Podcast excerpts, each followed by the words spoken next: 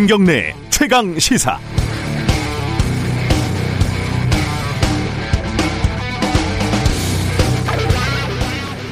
취재를 하다 보면요, 뭔가 좀 구린 게 있는 취재 대상에게 질문을 해야 할 때가 많습니다.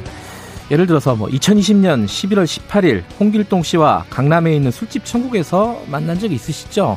이렇게 물어보면 대부분 부인합니다. 어, 어쨌든 부인을 먼저 하죠. 아니요. 라고 얘기하고. 극히 일부지만 인정하는 사람도 있습니다. 그런데 어쩌라고요? 뭐 이렇게요. 가장 짜증나는 경우가 확인해 줄 수 없습니다. 입니다. 뭐 기명 기고 아니면 아니지 이게 참 답답한 노릇이죠. 윤석열 검찰총장도 중앙지검장 시절에 조선일보 방상훈 사장을 만났냐 이런 뉴스타파의 질문에 확인해 줄 수 없다 이렇게 원래 답을 했습니다.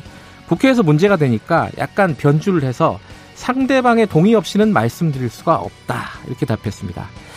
홍석현 중앙일보 사주와 만났냐는 질문에도 역시 확인해 줄 수 없다 이렇게 말을 했죠. 답답하죠. 소주를 몇 병 먹었는지 노래를 뭘 불렀는지까지 목격담이 나오고 있는데 김영기고 아니면 아니지 뭘 그렇게 도망을 다니는지 모르겠습니다. 법무부 감찰관실에서 이걸 조사를 하겠다고 대검에 평검사를 보냈다 이러면서 총장 망신주기 아니냐 검사들의 불만이 있다고 합니다.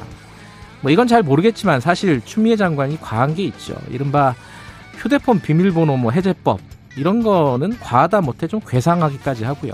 그런데 그건 그거고 그렇다고 해서 윤석열 총장이 검사장 할 때 주요 사건 관계자라고도 할 수 있는 양대 언론사주를 만났는지 안 만났는지 궁금증이 사라지지는 않는 겁니다. 그런데 만약 사실이라면요. 홍석현과 방상훈이 윤석열을 만난 이유는 도대체 뭘까요? 확인해 주지 않겠죠. 11월 19일 목요일 김경래 최강시사 시작합니다.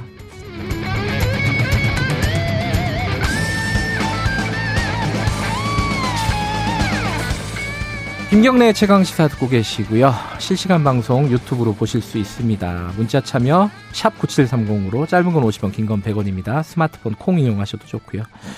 대한항공, 아시아나 항공 인수 문제 이거 특혜 아니냐 이런 얘기들이 계속 나오고 있습니다.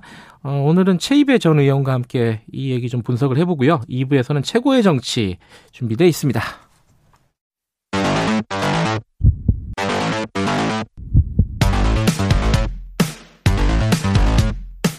오늘 아침 가장 뜨거운 뉴스 뉴스 unboxing 네 뉴스 unboxing 민동기 기자 나와 있습니다. 안녕하세요. 안녕하십니까. 한겨레 신문 하어영 기자 나와 있습니다. 안녕하세요. 네 안녕하세요. 오실 때 밖에 비 많이 왔죠? 어떻게 보면 좀 위험하기도 하더라고요. 차도 예, 어, 운전해 갖고 오셨어요? 예, 예, 예. 네. 물이 엄청 이 몰려 있어가지고요.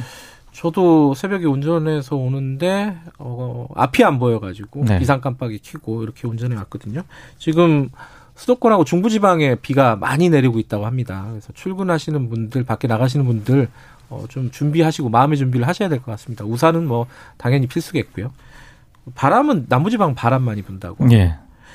이번 비가 끝나면 추워진다고 합니다. 본격, 눈이 아니어서 다행이기는 합니다. 사실은 네, 본격적인 보면. 예. 겨울이 시작되는 거 아닌가, 초겨울이 시작되는 거 아닌가 싶습니다. 자, 겨울은 시작되고 winter is coming. 아, 겨울이 왔는데 지금 코로나 문제가 심각해졌습니다. 지금 하루 확진자가 어, 영시 기준으로 어제 영시 기준이죠. 어제 네. 영시 기준으로 300명이 넘었습니다. 이게 좀 심각한 상황이에요. 정리 좀 해보죠. 민동기 기자가 좀 정리해 주세요. 그러니까 18일 0시 기준으로 313명이라고 일단 중앙방역대책본부가 밝혔고요. 네, 하루 신규 확진자가 300명이 넘은 게 지난 8월 29일 이후 처음입니다. 네, 근데 확진자 규모가 커지면서 위중, 중증 환자도 빠르게 증가를 하고 있는데요.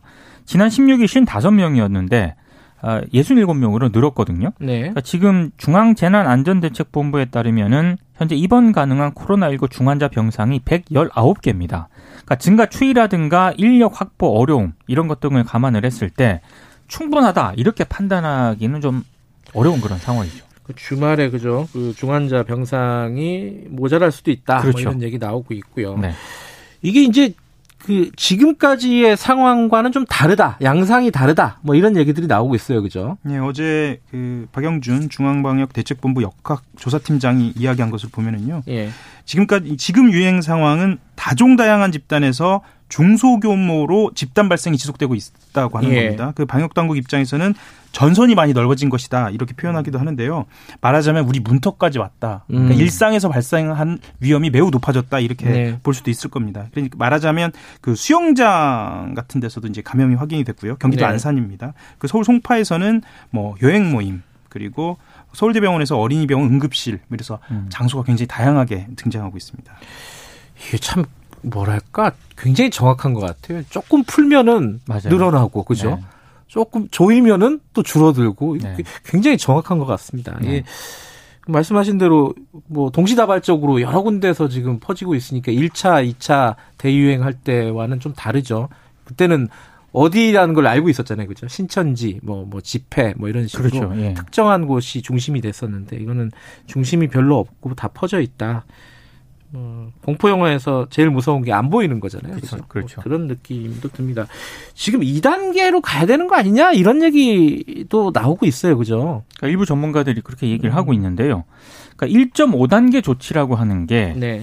이게 지금 시민들한테 좀 경각심을 일깨우는 그런 차원이지 실효적 측면에서는 효과가 별로 없다 음. 이런 우려가 지금 나오고 있거든요. 네. 그러니까 일부 전문가들은 빨리 선제적으로 2단계로 이 상향 조치를 해야 된다라고 주장을 하고 있는데 네. 문제는 지금 이 바뀌었잖아요. 네. 바뀐 체계 하에서 거리두기 단계를 이게 탄력적으로 상향하기가 쉽지는 않습니다. 음. 왜냐하면 현재 2단계로 올리려면 1.5단계가 적용된 권역에서 일주일이 지난 후에도 1.5단계 기준으로 두 배 이상으로 유행이 증가를 해야 되거든요. 네. 그리고 전국적으로 신규 일일 확진자가 300명이 넘는 상황이 또 일주일 이상 지속이 돼야 됩니다. 그러니까 이거를 지금 그럼 기다려야 되는 그런 상황인 거냐 이런 지금 지금 지적도 나오고 있는데요. 네. 참 고민이 많을 것 같습니다 지금. 근데 2단계가 되면 뭐, 뭐 제일 바뀌는 게 뭡니까? 그죠? 밤 9시 이후에 일단 그 식당 영업이 금지가 되고요. 그게 제일 크죠. 네, 음. 그렇죠. 네. 타격을 많이 받죠. 자영업자들이 그러니까요. 지금 지금도 힘든 상황인데. 그렇죠. 어쨌든 지금 고민을 하고 있겠지만은 뭐 이렇게 항상 그렇잖아요. 뭐 경제 어, 뭐 이 부분하고 방역하고 이 두 개를 손에 쥐고 이제 좀 그렇죠. 뭐 양쪽의 균형을 잡으려고 하는 건데 어쨌든 지금 좀 위험한 상황이다. 생각보다 빠르잖아요. 그죠? 확산 속도가 너무 예, 빠르니까요. 300명이면은 저번에는 이러다가 3, 4주 뒤에는 뭐 400명 된다 이런 얘기 네. 방역 당국이 했었는데 네. 며칠 사이에 지금 300명이 돼 버렸어요. 그죠? 속도도 좀 빠른데요. 예. 사실은 그 병원 의료진 감염은 좀 심각하게 받아들여야 음. 하는 상황인 것 같아요. 특히 광주 전남 지역 같은 경우에는 의료 공백까지 우려되는 상황이거든요. 네. 광주 전남대병원이나 화순 전남대병원, 목포 기독교병원, 순천 중앙병원 따져보면 광주 전남 지역에 있는 주요한 병원들의 광범위하게 지금 퍼져 있는 상태여서 네. 어, 좀 심각하게 받아들여야 할 것 같습니다. 예, 아, 정치권 얘기 좀 해볼까요? 그 현 정부 그리고 뭐 집권 여당이 가장 1번으로 뒀던 뭐 검찰 개혁의 과제 중에 하나가 이제 공수처 설치 아니겠습니까? 법이 통과된 지는 이제 어, 몇 달이 됐는데 공수처장 추천위원회가 우여곡절 끝에 만들어졌잖아요. 네. 예, 만들어졌는데 거기서도 뭐 별 뭐랄까 소득 소득 결론 없이 어제 끝이 났다. 이거는 뭐 어떻게 끝이 난 겁니까 어제? 어, 고위공직자 범죄수사처장이죠. 예. 그 후보 추천위원회가 어제 열렸는데요. 최종 후보자를 정하는 겁니다. 그러니까 네. 후보자를 정하는 게 아니고요. 최종 후보자 두 명으로 압축하는 음. 어, 그 활동을 어제 했었는데 그걸 하지 못한 채 종료를 한 겁니다. 예. 그세 차례 표결을 거쳤고 4시간이 넘는 회의를 했다고 알려져 있는데요. 어, 이 과정에서 그 추미애 법무부 장관이 추천한 전현정 변호사 그리고 2000 이찬희 대한 변협이 추천 변협 회장이 추천한 김진욱 헌법재판소 선임 연구관 뭐 이 두 사람이 가장 표를 많이 얻었긴 했는데 예. 어, 추천위원 7명 중에 5명이 지지를 얻었어요. 음. 그런데 두 명이 반대하면 그러니까 여섯 명 이상을 표를 얻지 못하면 후보가 되지 못하거든요. 그래서 결국은 무산이 됐습니다. 그 법이 그렇게 돼 있는 건데 그렇죠. 이게 좀 아, 논란입니다. 이게 왜냐면은 애초에 어 여당이 패스트트랙 올리고 이럴 때 얘기를 했던 게 아니 야당이 반대하면 못 한다 원래 이 법이 그래가지고 통과시킨 거잖아요 사실은. 그렇죠. 그런데 막상 뚜껑을 열어보니까 진짜 아무것도 안 되는 거예요. 네. 이거 어떻게 해야 됩니까? 이게 여당 어떠, 어쩌자는 겁니까 지금? 그 민주당이 지금 어찌됐든 이게 활동이 지금 종료가 되는 거잖아요. 예. 근데 재개를 할 수는 있어요 규정상 보면은. 아 그래요? 국회의장 또는 추천위원 3분의 1 이상의 요청 등으로 추천위가 소집이 될 수는 있거든요. 음. 예. 근데 추천이 스스로 종료를 사실상 공식화했는데 재개할 가능성은 굉장히 희박하고요. 민주당은 앞으로 지금 뭐 그 공수처법 개정을 통해서 연내 공수처 출범에 시동을 걸겠다라는 그런 입장인데 이게 예상이 충분히 되는 게 있죠. 왜냐하면 그 김용민 의원이 있잖아요. 예. 지난 8월에 발의한 공수처법 개정안이 있는데 지금은 7명 가운데 6명이 찬성을 해야 되지 않습니까? 네. 근데 5명으로 찬성하는 그런 내용으로 개정안을 지금 만들어 놨습니다. 이걸 통과시키겠다는 거죠. 그러니까 국민의힘 추천위원 이 없어도 그러니까 두 통과될 수 명이 있게끔 반대를 음. 하는 상황을 만들지 않겠다라는 그런 내용인 것 같습니다. 야당은 어쩌고 있습니까? 지금? 어, 국민의힘 당연히 예. 반발을 하죠. 그러니까 어제 상황을 좀 이야기를 해보면은요. 예. 그 최영두 국민의힘 원내대변인이 야당 쪽에 있는 추천위원들이 회의를 계속 하자고 제안을 했다. 음. 그런데 공수처장 추천위원회를 자진 해체 한 것이다. 그러니까 여당이 자진 해체한 것이다. 그래서 회의에서 뭐 하냐 이러겠죠 이쪽 그렇- 여당 그렇죠. 쪽이나 예, 이쪽. 예, 예. 음. 그러면서 이제 그 공수처법을 만들 때 그 야당 추천권이 보장되면 대통령 마음대로 운영되는 일은 절대 없을 것이라고 강조했다. 뭐 이런 이야기를 주호영 원내대표 가 예. 이야기를 하기도 했습니다. 어, 예. 깡, 깡패냐 뭐 이런 얘기도 나왔고 그렇죠. 예, 이 주호영 원내대표가 그랬죠. 예. 어 그럼 어쨌든 이제 지금 상황에서는 추천위원회는 안 열릴 것 같고 어, 분위기로 보면은 그러면 이제 법 개정 수순으로 들어갈 것 같다. 그렇죠. 이러면 또 야당 가만히 있지는 않을 것 같은데요. 12월 2일로 예. 어, 그러니까 시한을 못 받고 아마 추진할 것 같습니다. 예. 이게 사실은 그, 그 얘기잖아요. 이 법이 이제 일곱 명의 추천위원을 두고 여섯 명 이상 창성을 하게끔 만들어 놓은 거는 양쪽에서 추천을 할 때 상대방도 찬성표를 던질 수 있는 후보를 내라는 취지잖아요. 그렇죠. 예. 취지를 안 돼요. 그죠? 네. 이게 뭐 내놓고 안 되면 뭐 그만이고 양쪽 다 지금 뭐 그러고 있는 거니까요. 뭐. 아, 뭐 이렇게 될 거로 알고 있었습니다. 예. 어떻게 저기 법, 법 개정 이, 이 과정이 어떻게 진행이 될지는 좀 봐야 될 것 같고요. 어제 검찰에서 음, 조금 시끄러운 일이 있었습니다. 윤, 전 이걸 보고 이 조선시대 예성 논쟁이 떠오르더라고요. 이게 검찰총장을 어, 법무부에서 감찰을 하려고 하는데 뭐 평검사 두 명을 보냈다 뭐 뭐 이런 얘기인데 자 그그저좀 앞에 전말을 좀 소개를 해주시죠 민동기 기자가. 법무부가 그 윤석열 총장을 상대로 대면 조사를 지금 추진을 하고 있습니다. 예. 법무부 감찰관실 소속 평검사 두 명이 어제 대검을 방문을 해서 윤 총장 면담을 요구를 했는데요. 네. 이 관련 서류를 밀봉한 이 봉투를 들고 갔어요. 네. 그래서 윤 총장을 만나서 전달을 해야 된다 이렇게 얘기를 했다라고 하는데 이 봉투에 뭐가 담겼냐면 감찰 조사를 위한 문답서가 담긴 게 아니고요. 19일 오후 2시에 조사를 하겠다. 음. 그 조사 일정이 담겼다라는 협조 공문이었다는 겁니다. 음. 그러니까 대검 쪽에서는 감찰에 필요한 사항을 알려주면 서면으로 성실히 답변을 하겠다라는 취지로 거부를 했고요. 검사들이 이제 서류 봉투를 대검에 놔두고 간 거 아니겠습니까? 근데 지금 대검 정책기획과장이 그 봉투를 열어보지도 않고 바로 그냥 법무부로 돌려보냈다라는 거죠. 참, 이게 참 재밌는 상황이, 아니, 재밌다 그러면 좀 그렇지만 어쨌든 되게 보기 드문 상황이에요. 그죠?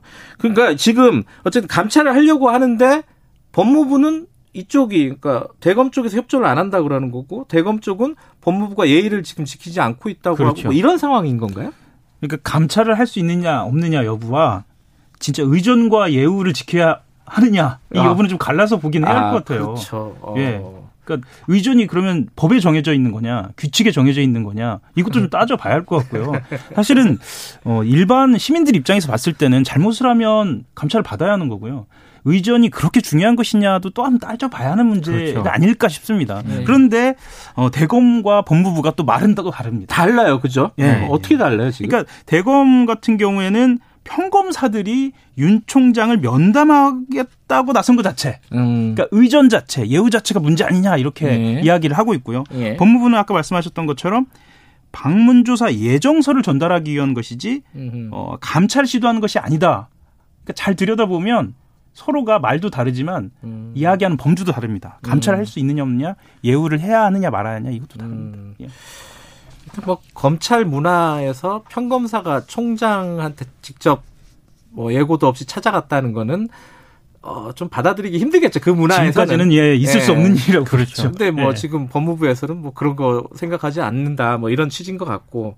어쨌든 지금 말씀하셨듯이 그럼 뭘 감찰하겠다는 거냐? 제가 오프닝에서 말씀드린 뭐 언론 사주들을 만난 부분, 이 부분도 포함되어 있다는 얘기도 있던데 그거 말고도 있죠, 좀. 그러니까 그 사, 언론 사주 만난 것 자체를 예. 이제 감찰을 하겠다라는 그런 것도 내용도 있고요. 예. 그리고 서울중앙지검이 지난해 5월에 옵티머스 관련 수사 의뢰 있지 않습니까? 예. 이 사건을 무혐의 처분을 했거든요. 음, 근데 이 무혐의 처분이 적절했느냐? 네. 왜냐하면 이거 당시 중앙지검장이 윤석열 검찰총장이었기 때문에 네. 여기에 대해서도 감찰을 진행하겠다라는 게 이제 법무부 입장인 거죠. 네. 그러니까 그러면은 지금 이게 사상 초유의 일 아니에요? 검찰총장을 법무부가 감- 직접 감찰을 하겠다는 거는? 그러니까 감찰 시도가 처음은 아닙니다. 그러니까 음. 2013년이니까 좀 된 일이긴 한데요. 그 황교안 법무부 장관이 혼외자 의혹을 불거진 그 최동욱 검찰총장 네. 감찰을 시도 그리고 지시를 했, 습니다만 아, 지시를 했어요. 예, 그때 네. 당시에 최 총장이 스스로 물러나면서 실제로 실행되지는 않았습니다. 뭐 윤석열 총장이 물러날 것 같지는 않고 아마 이건 법적인 분쟁으로 가지 않을까라는 음. 생각도 좀 들고요. 그렇죠. 예. 감찰을 진행할 수 있을까도 좀 의문스러워요. 그뭐 협조하지 않으면 쉽지 않은 거잖아요. 이게 네, 그렇죠. 뭐 강제 구인하기도 네. 이게 어려운 부분일 거고. 에, 이것도 좀 보겠습니다. 그 3년상이냐 5년상이냐 뭐 이런, 이런 부분은 사실 본질은 아닌 것 같고 그죠? 아닌 것 예. 본질은 아니고 뭐 평검사가 갔는지 어뭐 부장검사가 갔는지 그건 뭐 국민들한테 하나도 중요한 것 같지는 않고 어, 이 감찰 내용이 실제로 어떤 식으로 밝혀지는지 이걸 한번 지켜봐야겠죠. 그렇죠. 사실 그게 핵심이죠. 음. 네. 궁금한 건 좀 있어요. 왜 만났는지. 그렇습니다. 네. 자 여기까지 하죠. 고맙습니다. 고맙습니다. 민노기 기자 그리고 하, 신, 한, 하, 주- 죄송합니다. 한겨레신문 하하영 기자였습니다. 지금 시각은 7시 36분입니다. 최강 시사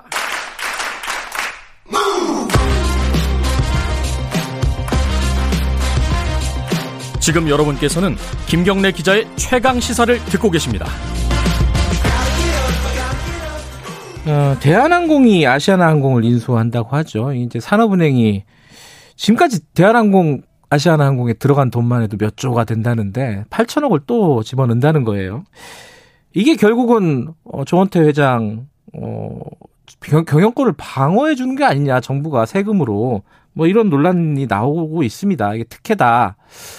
이제 산업은행 쪽 얘기는 이게 어, 국민적인 사회적인 비용을 생각할 때 이런 방법을 취할 수밖에 없다 이런 얘기들을 하고 있는 것 같아요. 아, 이 얘기 좀 해보겠습니다. 어, 회계사 출신이시죠? 어, 최이배 전 의원 어, 저희들이 연결해서 관련 얘기 좀 여쭤보겠습니다. 안녕하세요. 예, 안녕하세요. 최이배입니다. 예. 이게 특혜다 아니다 뭐 이런 게 가장 핵심인 것 같습니다.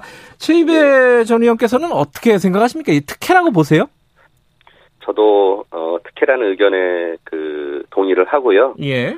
예, 어, 아주 그냥 좀 여러 가지 정황이나 뭐 설명을 떠나서 우리가 삼성 물산이 예. 예전에 삼, 제일모직과 합병할 때 이제 국민연금이 그 이재용 회장의 경영권을 지켜주기 위해서 이제 네. 사- 국, 국가 기관이 그렇게 돈을 써서 그 개별 기업의 총수의 경영권을 이제 지켜준 문제를 우리가 많이 지적했지 않았습니까? 근데 네. 어 제가 보기에는 이 문제 역시 산업은행이라는 국가 기관이 예. 그 민간 기업인 어 대한항공, 한진칼에 예. 조원태 회장의 경영권을 지켜주기 위해서 개입을 한 것이거든요. 그래서 어 그런 측면에서 굉장히 이거는 좀 그 우리나라 자본 시장에서 봤을 때는 네. 문제가 심각하고 어 그런 특혜의 소지가 있다라고 볼 수밖에 없는 것 같습니다. 그 어제 조원태 회장이 언론에 얘기를 한 걸 보니까요. 산업은행이 먼저 제안을 했다는 거예요. 이건 예. 어떻게 봐야 돼요? 어, 뭐, 그, 누가 제안을 먼저 했느냐는 중요하지 않을 것 같은데요. 예. 당연히 이제 산업은행은 산업은행 입장에서, 어, 자신들이 아시아나 항공이라는 되게 이제 그 부실한 기업을 구조조정해야 되는 것에 대한 어떤 책임감과 부담감을 떨어버리기 위해서, 음. 어, 먼저 그렇게 나섰을 수 있, 있고요. 예. 하지만 조원태 또 회장은 거기에 당연히, 어, 대한항공이 지금 아시아나 항공을 인수하게 되면, 네. 어, 결국은 결과적으로는 자신의 경영권을 방어할 수 있는 어, 것이 되기 때문에 이제 이해관계가 맞아서 결정이 된 것이거든요. 그래서 음. 어, 이런 결과물을 충분히 알고도 이렇게 산업은행이 진행을 했다는 것도 문제고, 네. 어, 조원태 회장은 뭐 당연히 이 부분에 대해서, 어, 안 받을 이유가 없었던 거죠. 음. 예, 그래서 이렇게 연결이 되고 지금 또 이 과정에서 뭐, 그, 한진 카레 이사회 의장인 예. 김석동 그 이사회 의장이 뭐 중간 그 뒤에서 많은 역할을 했다라는 그런 이제 얘기들이 음. 나오는데요. 뭐 그런 등등의 사안들이 어 기존에 우리가 구조조정 과정에서 그 관의 그런 관치 금융의 네. 어떤 그 예전의 모습을 다시 보는 것 아닌가라는 또 음. 생각도 하게 됩니다. 그런데요, 이게 이제 아니 그 기술적으로 생각할 때 산업은행이 네. 지금 8천만 아니 8천억 원을 그 뭐 제3자 배정 뭐 유상증자 뭐 이런 걸로 넣는다는 거잖아요. 한진 칼에다가. 예. 그런데 그렇게 되면은 이제 지분을 한 10% 가진다는 건데 산업은행이 그렇죠. 그게 반드시 조원태 회장의 편을 들어야 된다는 거는 논리적으로 어떻게 되는 거예요? 이거 궁금하신 분들이 있을 거예요. 이거 참 어려운 얘기라서. 그렇죠. 지금 뭐 산업은행 입장에서는 우리는 도원태 회장의 편이 아니라 아주 독립적인 위치에서 이 항공 산업이 잘 되게끔 뭐 감시자 역할을 하겠다라고 하면서 그 협, 협약서를 썼어요. 예. 한진 그룹과 함께. 네. 근데 그 협약서의 내용이 결국 그렇게 협약을 했다라는 것은 네. 결국 이 기존의 조원태 회장의 경영권을 계속 어 그 경영권을 행사할 수 있도록 우리가 지켜보겠다라는 거거든요. 네. 그러니까 지금 한진칼은 경영권이 굉장히 그 분쟁이 심한 상황에서 그 아마 다음 주총이면은 경영권이 어 강성구 펀드 등의 그 주주 3자 연합으로 넘어갈 수 있는 상황인데 네. 그거를 지금 막게 해주면서 아무튼 조원태 회장의 기존의 경영권을 유지시켜주는 것이기 때문에 음. 어 그거를 아무리 감시를 잘한다고 해도 네. 지금 경영권을 지켜주는 결과를 초래하기 때문에 예. 문제가 되는 거죠. 그 지금 아까 말씀하신 그 강성부 펀드를 비롯한 그 제 3자 연합에서 법- 법적으로 좀 다퉈 보겠다. 이거를 예. 그 지금 유상증자를 막는 뭐 가처분 소송을 내겠다. 이거 실효성이 있을까요? 어 저는 네. 이게 경영권 분쟁 상황에서 이런 그 신주 발행 금지 가처분 신청은 예. 굉장히 이제 법원에서 어 신중하게 판단할 거고 예. 이러한 부- 그러니까 기존에 우리가 그 일반적으로 이렇게 그 지분율이 굉장히 대등한 상황에서의 이런 경영권 분쟁이 많이 없었거든요. 예. 그런 경우에는 법원에서 잘 받아주지 않았는데 예. 어 제가 보기에는 이번 상황은 굉장히 그 예민한 그러니까 민감한 지금 지분율을 음흠. 가지고서 싸우고 있기 때문에 네. 어 저는 법원에서 충분히 어. 받아줄 가능성이 있다라는 생각도 합니다. 어, 요건 법원의 판단을 한번 지켜봐야 될 거고요. 예. 근데 그, 그 강성부 펀드나 이쪽에서 그런 얘기를 하더라고요. 이게 지금 한진칼에다가 지금 8천억을 넣는다는 건데 하- 산업은행이 이걸 한진칼에 넣지 않고 그 대한항공에 직접 지원을 왜 안 하냐 이걸 물어보더라고. 이건 왜 이런 거예요? 왜 이런 질문이 나오는 거죠?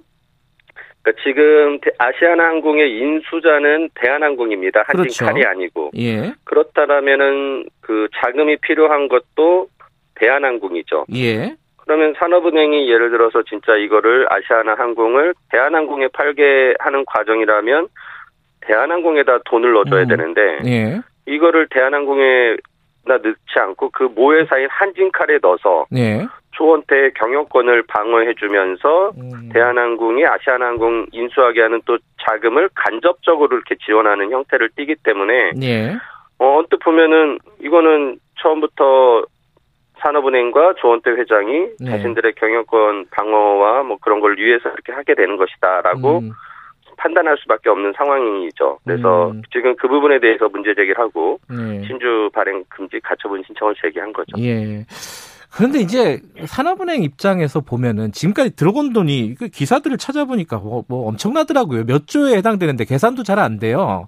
네네. 예, 아시아나 대한항공 이쪽에 들어간 돈이 뭐 7조라는 얘기도 있고 10조가 넘는다는 얘기도 있고 그거는 이제 어 저, 최입의 회계사님께서 좀 예, 예. 설명을 해주셨으면 그- 좋겠고요.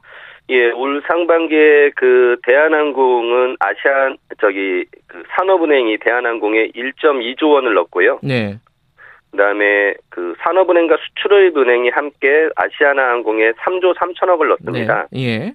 그래서 지금 들어간 돈은 이제 4조 5천억이 들어갔고 예. 항공 산업을 살리기 위해서 예. 지난번에 이제 어 산업은행이 아시아나항공을 현대산업개발에 이제 매각을 하려다가 그게 무산됐는데요. 예. 그때 매각이 무산되면서 추가적으로 아시아나항공에 또 기간산업 안정자금 2.4조 원을 더 투입할 예정이다라고 그때 발표를 음, 했어요. 네.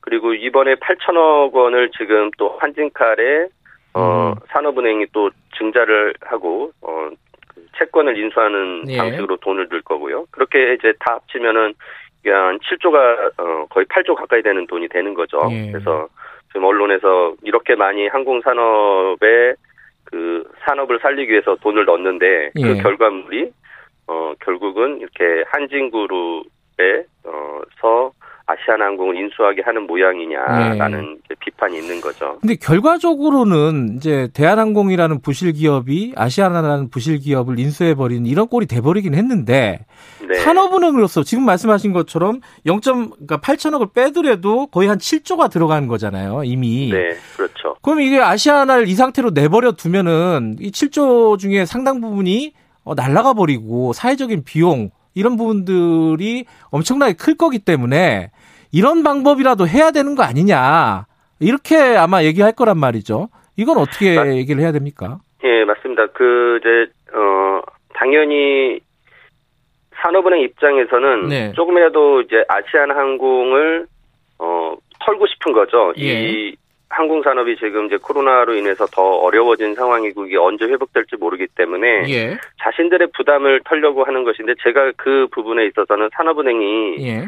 자신의 역할을 회피하는 거라고 생각을 합니다. 오히려. 어, 예, 어떤 측면에서요? 예, 그러니까 사- 우리나라가 이 국책은행이라는 산업은행이 세금으로 운영이 되면서 어떤 일을 하냐면은 예. 기업들의 구조 조정을 돕는 일을 하는 겁니다. 네, 그러니까 지금 아시아나항공이 어 이렇게 그 산업은행에 넘어온 이유는 네. 금호그룹이 무너지면서 그 금호그룹을 정상화시키기 위해서 아시아나를 팔아가지고 그거를 금호산업의 정상화에 돈을 쓰겠다라는 거였는데 예, 그 과정에서 코로나가 터지면서 아시아나 항공 자체도 부실화돼 버린 거죠. 예, 어, 이 문제에 대해서 그러면은 산업은행은 책임을 가지고 어, 여기를 정상화시켜서 매각을 해야 되는데 음, 이 정상화하는 과정을 이제 힘들기 때문에 자신들은 그걸 회피하려고 빨리 이걸 음. 시장에다가 떠넘기는 거거든요. 아하, 예전에 대우조선해양 같은 경우는 뭐 10년을 넘게 가지고 있으면서 정상화를 시켰고 예, 그러다가 또 이제 잘못 운영하면서 거기서 그 대한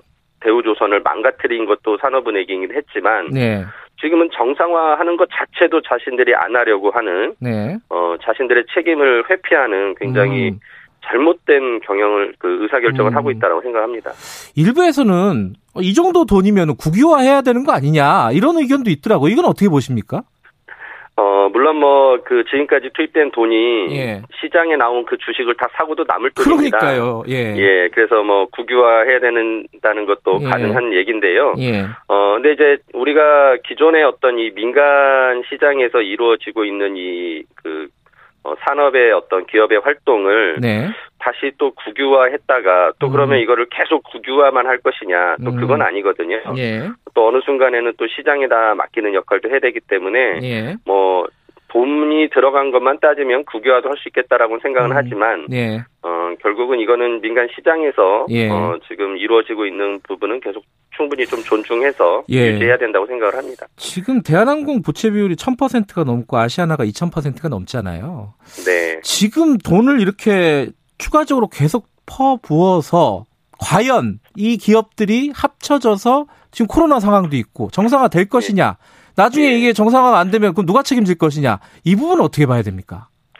그렇죠. 그러니까 우리가 보통 네. 그 정상 기업, 우량한 기업이 부실한 기업을 인수해서 어, 새로운 투자를 해주고 함으로써 이제 거기도 정상화 시켜가지고 같이 잘 되면 시너지가 나오는 건데요. 예. 뭐 그런 게 대표적으로 옛날에 현대자동차가 기아자동차를 인수한 겁니다. 예. 뭐 그리고 지금 현대중공업도 대우조선 인수를 진행하고 있는 거고요. 네. 근데 지금은 대한항공도 굉장히 부실한 기업인데 부실한 기업이 부실한 기업을 인수한다는 거예요. 예. 그러면 이 대한항공이 아시안을 위해서 더 돈을 넣어줄 수 있는 여력은 없을 거거든요. 음. 어, 그때마다 그러면 주주들한테 계속 유상증자 해가지고 어, 돈을 더 넣으라고 할, 하는 것은 불가능할 거고요. 결국은 최종적인 부담은 또 산업은행이 질 수도 있다라고 생각을 되고요. 예. 결국 부실 더하기 부실은 더 큰 부실이 될 거다라는 음. 우려 때문에 예. 이번 거래에 대해서는 굉장히 이제 그 우려가 많은 거죠. 말씀드렸던 특혜 소지도 있고 음. 과연 진짜 대한항공이 아시아나를 살릴 수 있을 만큼 음. 계속적인 투자를 할 수 있겠느냐에 대한 어 것은 별로 그렇게 기대하기 어렵다라는 상황입니다. 예, 시간이 얼마 남지 않았지만 결론적으로 그러면은 지금의 방법 말고 아시아나를 그럼 산업은행이 정상화해갖고 정상화된 기업을 제값받고 매각하는 형태 이게 지금 저 필요하다고 보시는 건가요? 예, 그렇습니다. 어. 이미 그 산업은행이 그런 작업을 하기 위해서 또 KDB 인데, 인베스트먼트라는 자회사를 만들었어요. 그래서. 그 자회사에다가 구조조정을 필요한 기업들의 그 경영을 그쪽에서 전문적으로 할 수 있도록 네. 하고자 그렇게 했거든요. 예. 근데 유독 이번 것만 이렇게 예. 어, 빨리 매각하려고 하는 것이 좀 음. 이해가 안 가고요. 네. 어, 그런 부분은 좀 산업은행이 예. 어, 너무 아까 말씀드렸듯이 자신들의 이제 책임을 회피하려는 네. 어, 그런 것 같습니다. 알겠습니다. 산업은행이 책임을 회피하고 있다. 여기까지 듣겠습니다. 고맙습니다. 네, 감사합니다. 최입의 전 의원이었고요. 김경래 최강시사 1부는 여기까지 하겠습니다. 잠시 후에 2부에서는 최고의 정치 마련돼 있습니다. 전국 현안들 토론해보는 시간입니다. 8시에 돌아옵니다.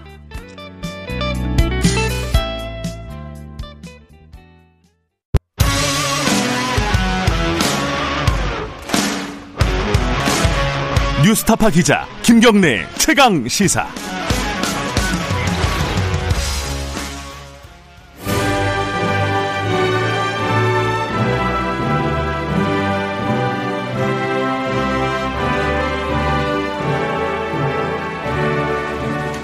전국의 가장 뜨거운 현안을 여야 의원 두 분과 이야기 나눠보는 시간입니다. 최고의 정치 오늘도 두 분 모셨습니다. 먼저 더불어민주당 홍익표 의원님 안녕하세요. 네, 안녕하세요. 그리고 국민의힘 윤영석 의원님 안녕하세요. 네, 반갑습니다. 예, 유튜브 라이브 열려 있고요. 실시간 방송 보실 수 있습니다. 샵 9730으로 질문이나 의견 보내 주시면 저희들이 공유하겠습니다. 짧은 건 50원, 긴 건 100원입니다. 스마트폰 콩 이용하시면 무료고요. 어, 저희가 이 최고의 정치가 워낙 좀 뜨거워서 예, 약간 열기를 어, 정리하는 차원에서 룰을 좀 마련을 했습니다. 예. 일명 트럼프 룰이라고 해야 되나요? 트럼프 대통령 때문에 미국 토- 토론회에서 만들었던 룰과 좀 비슷한데 발언 시간은 어, 한 발언당 최대 3분을 넘지 않는 걸로 예, 이렇게 하겠습니다. 그리고 3분이 넘어가기 10초 전에 저희들이 신호를 째깍째깍 신호를 드리겠습니다. 째깍째깍 신호가 나오면 말씀을 정리해 주시면 되겠습니다. 3분 넘어가면 마이크 꺼집니다. 물론 소리를 지르면 들립니다. 네. 하지만 그런 일은 없도록. 네. 물론 3분 안 해도 됩니다. 이건 뭐 굳이 짧은 대답을 하- 해가지고 서로 간의 의견을 계속 주고받는 게 훨씬 나으니까 뭐 짧게 하셔도 상관없고요. 아, 최대한 3분은 안 넘었으면 좋겠다. 청취자분들도 지루할 수도 있으니까요. 한 분이 3분이 넘으면은 네, 좋습니다. 제 말이 지금 한 3분이 넘은 것 같네요. 네. 자, 바로 들어가죠. 공수처장. 어제 추천위원회가 사실상 종료됐다. 이런 보도들이 나왔는데, 이게 이제 서로 간에 여는 야 탓을 하고 있고, 야는 여 탓을 하고 있고, 뭐 이렇습니다. 어, 여당 얘기, 아, 야당 얘기부터 먼저 들어보죠. 지금, 어, 어제 공수처장 추천위원회, 이게, 어, 야당에서 사실상 할 의지가 없는 거 아니냐. 왜냐면은, 뭐, 투- 표결을 계속 했는데, 어, 뭐, 오, 제, 제일 많이 나오는 사람이 어, 뭐 다섯 표잖아요. 네, 네. 계속 해봤자 이제 소용 없다. 이렇게 해서 접은 거라는 얘기도 있는데 야당에서는 어떻게 지금 보고 계십니까? 지금은 이제 공수처장 어, 추천위원회가 지금 진행되는 과정이고요. 예. 이제 세 차례에 지금 회의를 했을 뿐입니다. 예. 아, 그래서 이제 저희 당에서도 이제 추천위원을 그 지금 선정해서 추천을 한 것은 네. 공수처장을 그 임명하겠다는 그런 네.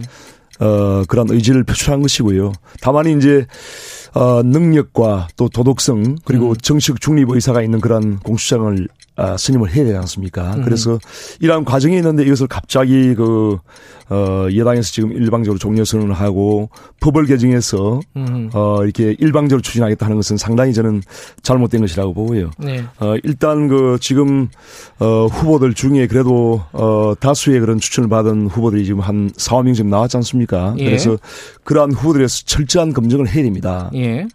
저희가 요구하는 것은 보다 상세한 검증 자료를 달라는 것이고요. 어, 좀 더 그 정치적 중립성과 아, 그런 것을 검증할 수 있는 좀 시간을 달라 하는 것인데, 음.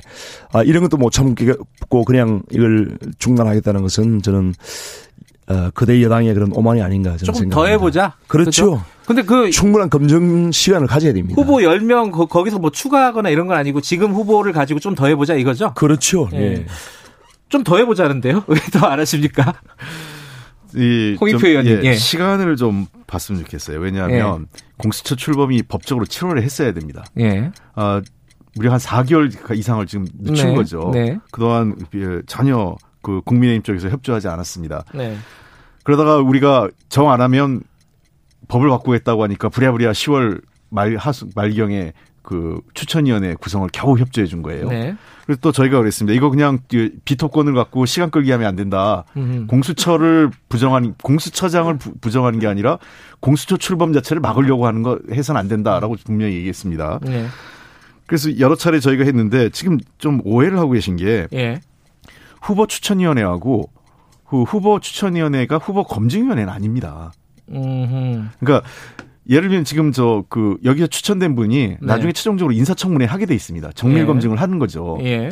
그러니까 추천위원회라는 것은 어큰 틀에서 검증을 하는 겁니다. 큰 틀에서 음. 검증이라는 거 뭐냐면 어 그 공수처장의 자격 조건들 있지 않습니까? 예. 그거에 부합하는지.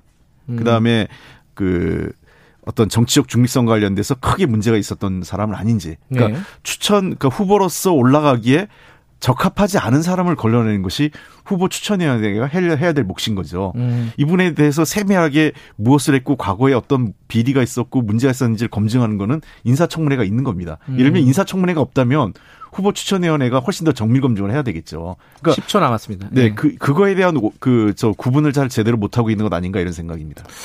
그러니까 지금 너무 야당에서 검증을 철저하게 하려고 하는 그런 측면이 있는데 그렇게까지 할 수 있는 부분이 아니다. 추천위원회는 여기서는 큰 틀의 검증만 하고 인사청문회 때 다시 검증을 하면 되는 건데 이러 이러다가 언제 뽑겠느냐 뭐 이런 취지인 것 같아요. 뭐 지금 예, 윤영석 말씀도 이제 예. 뭐, 뭐, 그런 말씀 하실 수도 있다고 생각하는데 그것은 여당의 좀 일방적인 입장인 것 같고요. 예.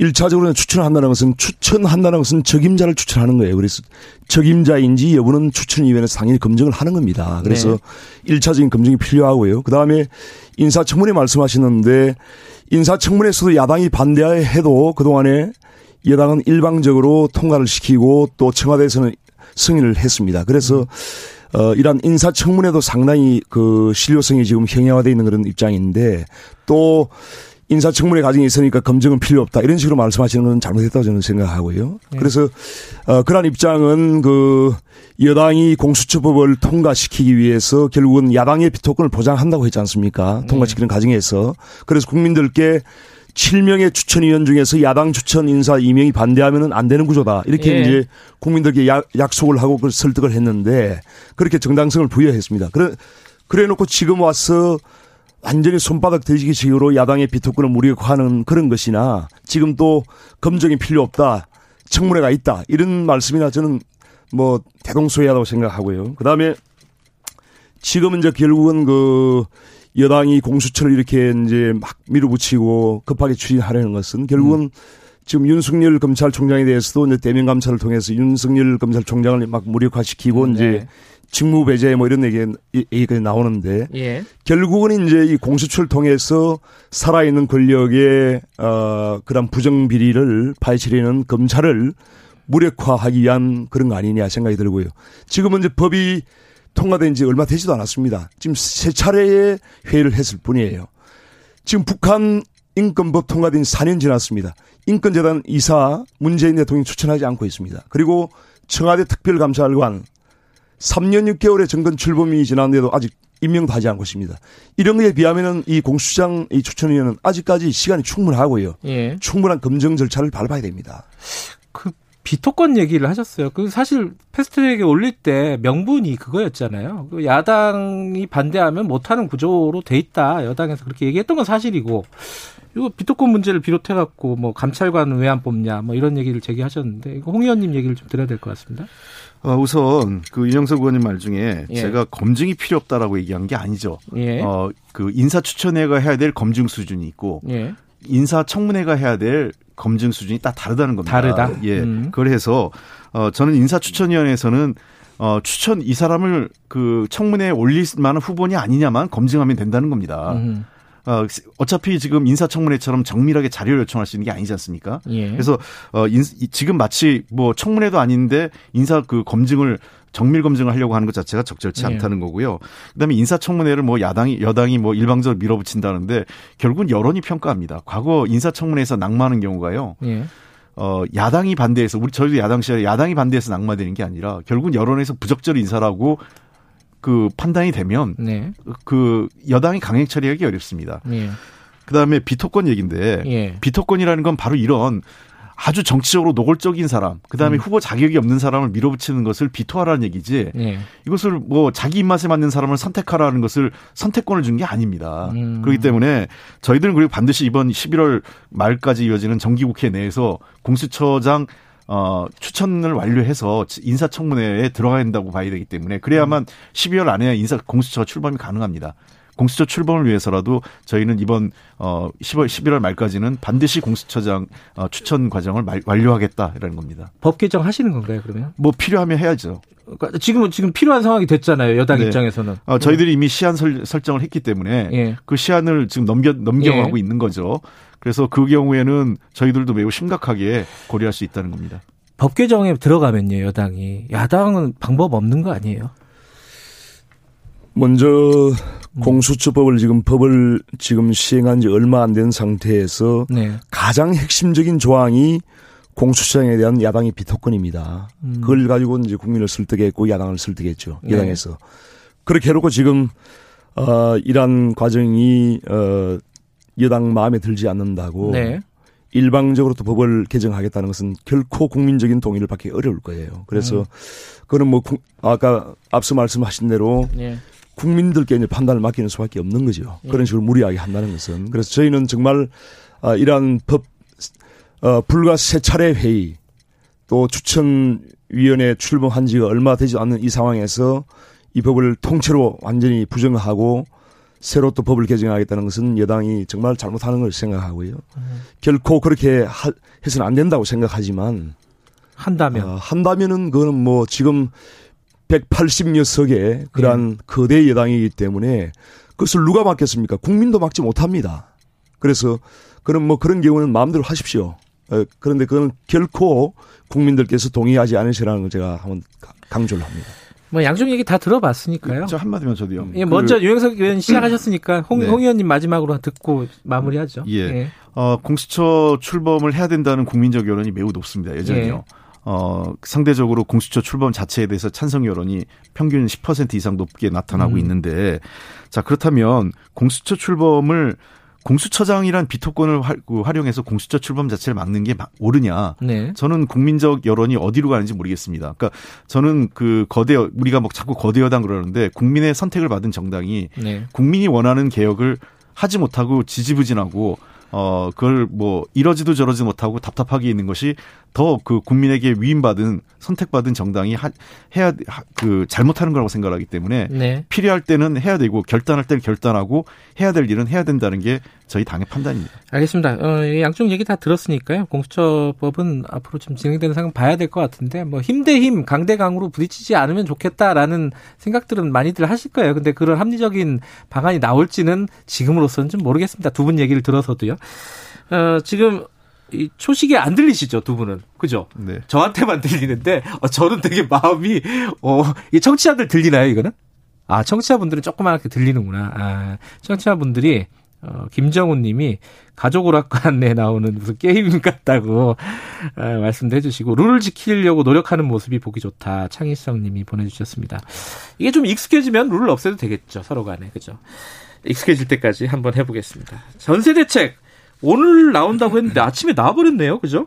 아침 8시에 홍남기 부총리가 발표, 발표를 했답니다. 뭐 기존에 얘기됐던 거 이상의 큰 얘기는 없는 것 같은데 공급을 확대하겠다 뭐 이런 부분인 것 같은데 지금 사실은 서울시장 선거에 뭐 부동산 관련된 문제가 가장 이슈가 될 것이다 뭐 이런 얘기도 있고 전세 문제 너무 심각하다 제 주변에도 좀 그런 얘기들이 나오고 있어요 뉴스 말고도 이거 여당 이건 여당부터 얘기 좀 들어볼게요. 좀 심각하게 생각하고 계시기는 한 겁니까 이거? 예, 이거는 굉장히 저희들도 무겁게 그리고 예. 아주 심각하게 바라보고 있습니다. 예. 특히나 지금 전세 구하기 아주 어렵다라는 예, 예. 얘기가 있고요. 예. 어, 내년 2월 3월 경이 아마 전세 그저 시기 제, 제일 물량 이제 이동이 음. 제일 많을 시기죠. 학기 앞두고요. 학교, 예. 네, 학교 개학을 앞두고 있기 때문에 어, 특히나 제가 보기에 아마 그런 것 같습니다. 이번 법 개정 지난번에 임대차 그 3법, 3법 음. 개정 때문에 기존에 전세 계시던 분들은 비교적 어, 또다시 전세 재계약을 할 수 있기 때문에 문제가 없는데 새롭게 전세 시장이나 그 월세 시장에 들어가려고 하는 분들이 굉장히 어려움을 겪으실 가능성이 높다 이렇게 보입니다. 예.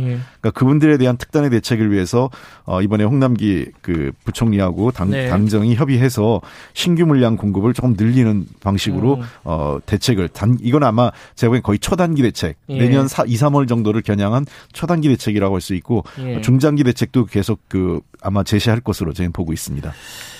지금 이제 어 단기적으로 초 아까 말씀하신 초단기적으로 전국에 뭐 5, 6만 호 지금 정확하게 아 전국에 이제 4만 9천 가구고요. 4만 9천 가구. 네, 내년 상반기까지 수도권에 예. 2만 4천 가구 지금 공급한다는 겁니다. 그리고 향후 2년 동안에 11만 예, 11만 4천 가구 예, 공급을. 하겠다는 건데 어 일단 이제 야당 입장에서 여쭤보면은 이거 어, 실효성이 있을 것인지부터 뭐 그리고 임대차 3법에 대한 입장 뭐 이게 지금 최근에 유승민 전 의원이 원상 복구해야 된다 이런 주장도 했거든요. 어, 유영석 의원 어떻게 생각하십니까? 지금 문재인 정부 출범한 지가 벌써 3년결이 지났습니다. 네. 거의 이제 임기 후반기죠. 후반기죠. 후반기인데 네.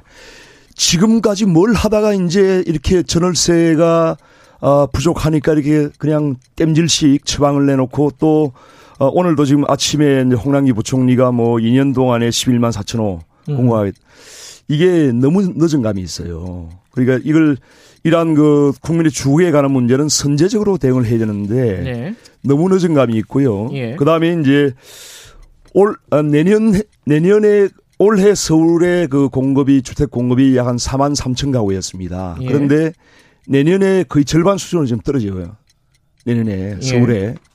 그래서 이제 이 전월세난이 근본적으로 주택 공급이 이제 문재인 정부, 정부 들어와서 급격하게 떨어진다는 거. 예. 그 다음에 이제 기본적으로는 대출과 이제 세금 문제인데요. 이러한 대출을 째므로써 결국은 주택을 매입할 수 없는 그런 주택 수요자가 결국은 전월세 시장으로 갈 수밖에 없는 상황이고 그 다음에 이제 세금 문제에 있어서 어, 문재인 정부가 공시지가를 일방적으로 인위적으로 막 급격하게 상승을 시키다 보니까 결국은 이제 주택 보유, 보유에 따른 보유세가 급증함에 따라서 주택 매, 매입을 하지 않고 결국은 임대 시장으로 가려는 이런 수요, 이런 수요 때문에 결국은 아, 지금 전월세 시장에 아주 그냥 불안이 가중되고 있는 그런 상황인데 근본적으로 다시 말씀드리면은 문재인 정부가 지금 이러한 주택 공급에 실기를 했다. 그리고 어, 세제에 관한 이런 부분, 공시지가 네. 그리고 주택 어 금융 금융 대출에 관한 부분 이런 음. 부분에서 상당히 실패를 했기 때문에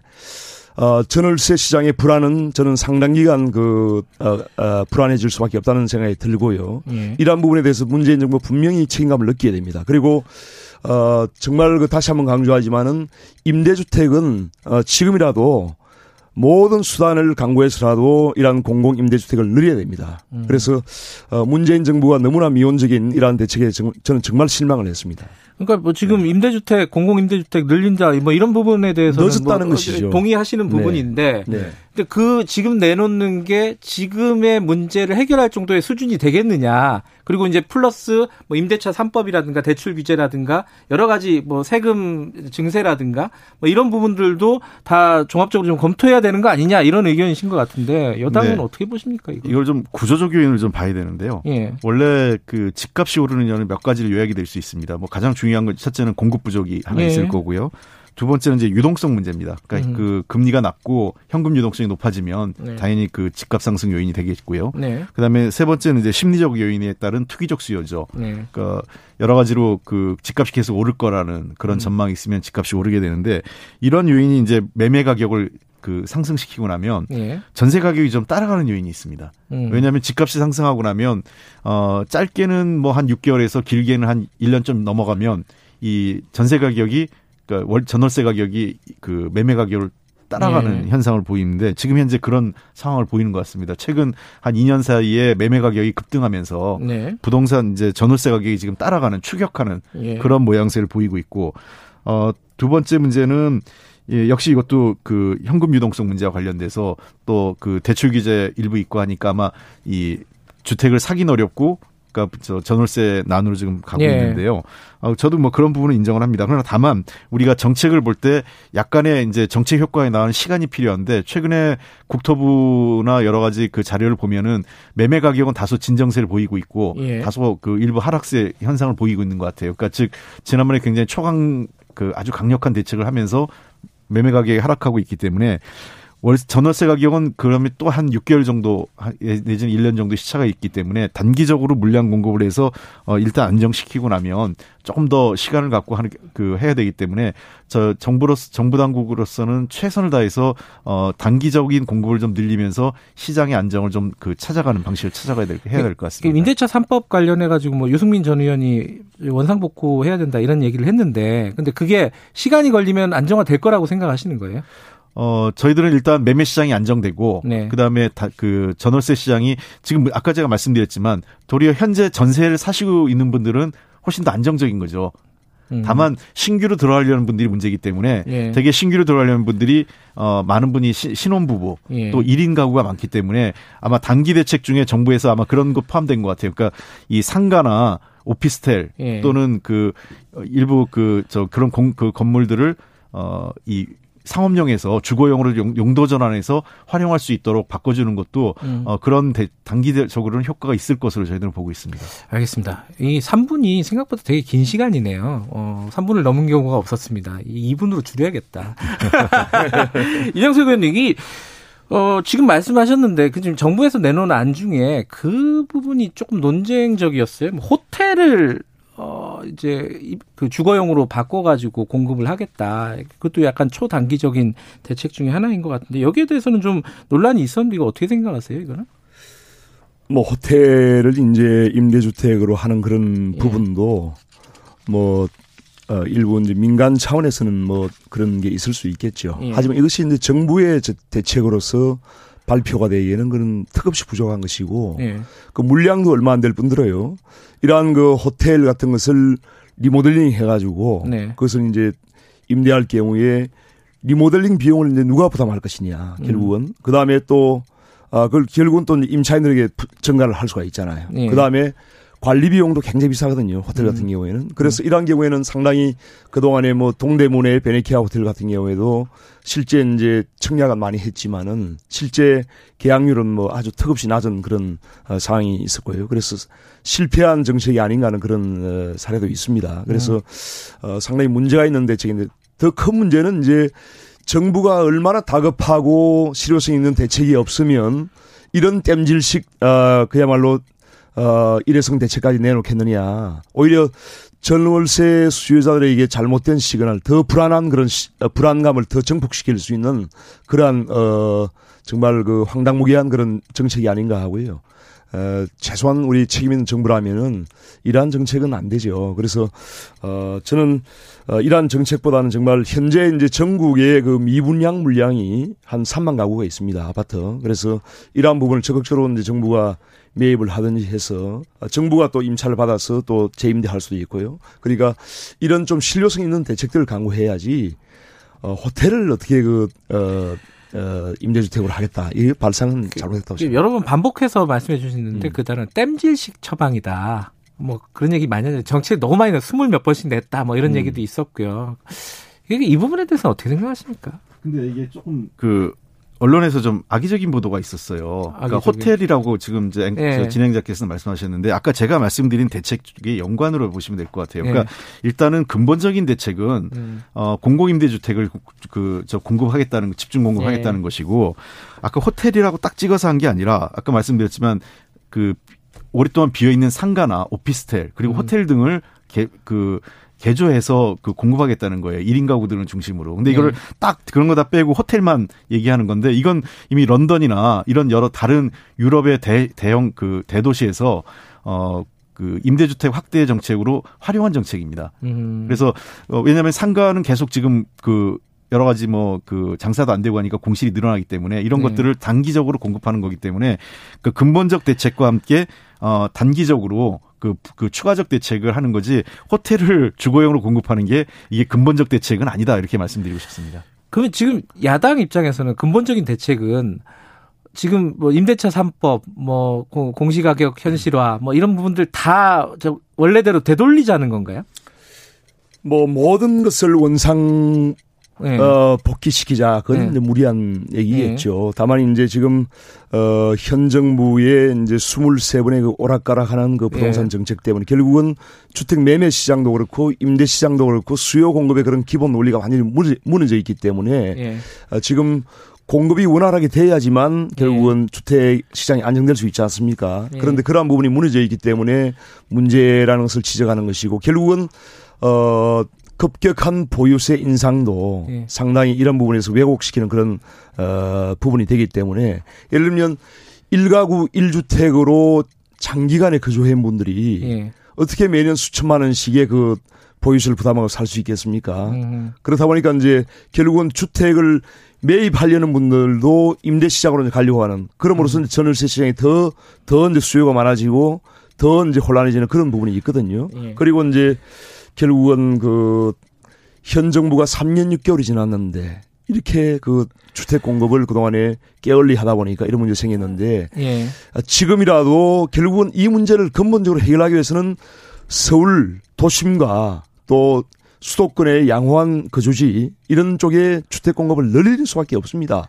거기에 대해서는 전혀 지금 정부가 대응을 하지 않고 있으면서 땜질식 처방 또 그냥 어 그 그 또는 그런 처방만 해서는 결코 이것을 해결할 수 없다는 그런 말씀을 예, 드리는 그 마지막 질문이 될 것 같은데요. 이 지금 이 부동산 얘기만 하면은 청취자들 질문이 굉장히 많아요. 이 와닿는 주제잖아요. 뭐 공수처나 이런 것보다 훨씬 더 와닿는 주제일 거예요. 근데 지금까지 말씀 말씀 유영석 의원님 말씀대로 지금 집권 후반기 가고 있는데 지금 잘 잡히는지 안 잡히는지 잘 체감이 안 된다는 거예요. 이게 더 기다리면 되는 건지 아니면은 집권 여당이라든가 정부가 지금 고집 피우고 있는 거 아니냐 혹시 그런 걱정하시는 분들 꽤 있을걸요 아마. 그 어떻게 보세요? 제가 우리 정부 들어와서 그 부동산 문제는 사실은 어떤 정, 그, 한 효과가 3, 4년 후에 나타나기 때문에 네. 뭐 우리가 다 그 우리 책임이다 이렇게 얘기하기도 하지만 우리 책임이 없다라고 할 수도 없는 게요. 네. 어, 우리 정부 우리가 했던 정책 중에 가장 실, 잘못된 정책이 저는 임대 사업자에 대한 인센티브였습니다. 아, 예, 예. 결국은 이게 다주택자를 그 혜택을 주는 정책이 음. 됐고 이 매물 전그 매매 가격 인상이 되는데요. 당초 대선 공약에선 임대 사업자 등록이 의무 등록제였거든요. 예. 인센티브가 필요 없는데 어, 정권 바뀌고 나서 국토부 공무원들이 와가지고 이걸 집중적으로 설득을 해서 어, 그때 저희가 저 정부 여당이 이 부분을 후퇴했던 게 저는 가장 뼈아픈 어, 음. 우리 정책의 실패 실수 중의 하나라고 저는 생각을 하고 어, 지금 공급을 늘린다고 해서 당장 집가 그늘 할 수 있는 게 아닙니다. 공급을 한다고 해도 뭐 윤영석 의원님 말씀하신 것처럼 공급을 한다 해도 한 3년 정도 시간이 필요하지 음. 않겠어요? 그래서 지금 당장에는 어 그 어떤 심리적 정책을 좀 펴야 될 것 같고 공급은 늘리는 거 저 동의합니다. 다만 공급을 지금같이 민간 사업자 등록 그 민간 주택 등 그 공급이 아니라 어 장기 공공 임대 주택의 그 공급을 음. 중심으로 확대해야 된다. 알겠습니다. 윤영석 의원님 마지막으로 이게 지금 하나만 딱 바꾸어야 된다면 부동산 정책 중에 어떤 거라고 보세요? 제일 심각한 문제가? 저는 이제 청년들에 대한 그런 임대주택 이런 네. 부분을 상당히 활성화해야 되기 때문에 네. 어, 서울과 수도권 그리고 대도시 권역에 역세권 있지 않습니까? 예. 역세권에 대해서 어 고밀 개발을 통해서 양질의 그러니까 역세권을 개발하면 결국은 이제 자동차가 없어도 충분히 네. 대중교통을 이용해서 통근 통학을 할 수 있기 때문에 이 역세권 중심으로 고밀 개발을 통해서 주택 공급을 확대를 하면은 상당히 실효성 있는 대책이 될 수 있다 저는 생각합니다. 그 청년들에 대한 공급을 그렇죠. 늘리자. 청년뿐만 아니고 신혼 신혼 부부를 위한 그런 주택들 어, 네. 충분히 공부를 할 수 있습니다. 오늘 나온 대책들은 저희들이 좀 자세히 좀 보고 한번 다뤄야 될 것 같습니다. 오늘 말씀 감사합니다 두 분. 네, 감사합니다. 네, 수고하셨습니다. 국민의힘 윤영석 의원 그리고 더불어민주당 홍익표 의원이었습니다. 이분 여기까지 하고요. 잠시 후 3부에서 뵙겠습니다. 일부 지역국에서는 해당 지역 방송 보내드립니다.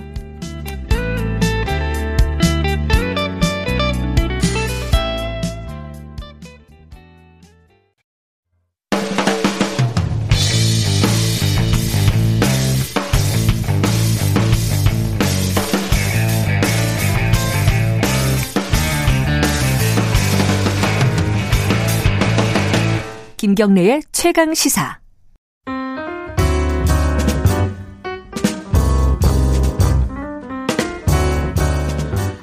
더 나은 미래를 위해 오늘의 정책을 고민하는 시간입니다. 김기식의 정책 이야기 식스센스 김기식 더미래연구소 정책위원장 나와 계십니다. 안녕하세요. 예, 안녕하세요. 비 많이 오던가요? 예, 비, 비 굉장히 많이 오네요. 아, 아직 집에서 안 나가시는 분들 조심 어, 마음의 준비하시고 어, 출발하시기 바라겠습니다. 비 많이 온답니다. 자, 오늘 어, 몇 가지 얘기를 들고 오셨는데 먼저 방송인 사유리 씨 예, 이게 예.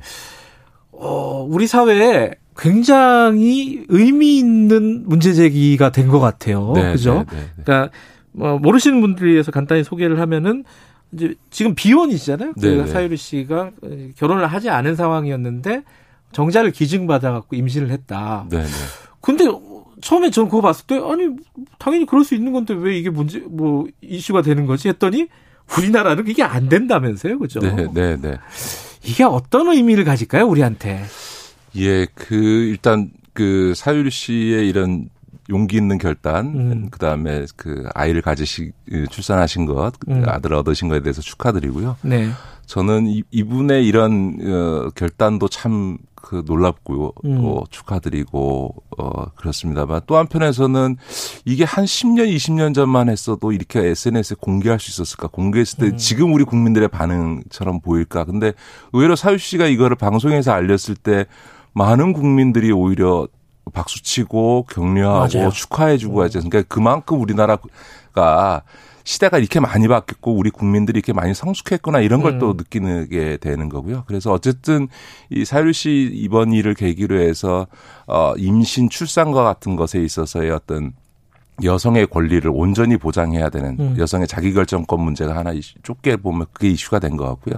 그러나 넓게 보면 가족제도와 같이 사실은 어, 사적인 영역, 음. 어? 국가가 개입하면 안 되는 이런 사적인 영역에까지 국가가 과도하게 네. 개입해서 이렇게 제도적으로 어, 규제하고 있는 이런 어떤 가족제도 전반에 대한 어, 논의까지 확장돼서 지금 어, 그 불가, 논의가 불가피하게 진행될 것 같고요. 이런 점에서는 우리 사회에 있어서 어떤 유교적 전통 이런 관에서 음. 보면 굉장히 유의미한 사회적 논의가 이걸 음. 계기로 촉발되지 않을까 싶습니다. 하나하나씩 좀 여쭤보죠. 하나가 이제 법적으로 아까 불법이라고 제가 잠깐 말씀드렸는데 이게 음.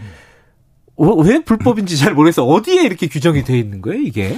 그러니까 지금 이제 생명윤리법에 보면요. 그 생명윤리법. 그, 예, 인공 수정, 그러니까 인공성자를 수정하려면 네. 어, 배우자가 있는 경우에는 배우자의 동의, 서면 동의를 받도록 돼 있는데 배우자가 없는 경우에는 규정이 없어요. 그러니까 아니 불법은 아니지 않냐 이렇게 네. 얘기하는 분도 계시는데 근데 모자보건법에 보면 음. 이게 이제 이런 이제 인공 수정과 같은 이런 그 이 보조 생식 네. 기술을 네. 사용하는 경우에는 반드시 부부 관계를 전제로 하도록 되어 있습니다. 그러니까 생명윤리법에는 규정이 없고 모가 모자보건법상으로는 배우자가 아니면 불법으로 되어 있는 게 맞고요. 음. 그러다 보니까 산부인과 학회에서는 배우자의 한해서만 시술하도록 지침을 가지고 있는 거니까 아하. 제도적으로나 현실적으로는 사실상 불법하다 있다고 보는 게 맞는 거죠. 그러니까 뭐 이게 처벌을 하느냐 마느냐의 문제를 떠나서 만약에 비혼인 어떤 여성이 정자를 기증받으려면 그건 현실적으로 불가능해요. 기증받아 시술하려 그러면 어느 의사가 그걸 시술을 해주겠어요. 모자보험사법상 배우자에 어. 한해서만 기증받아서 하도록 돼 있는데. 예.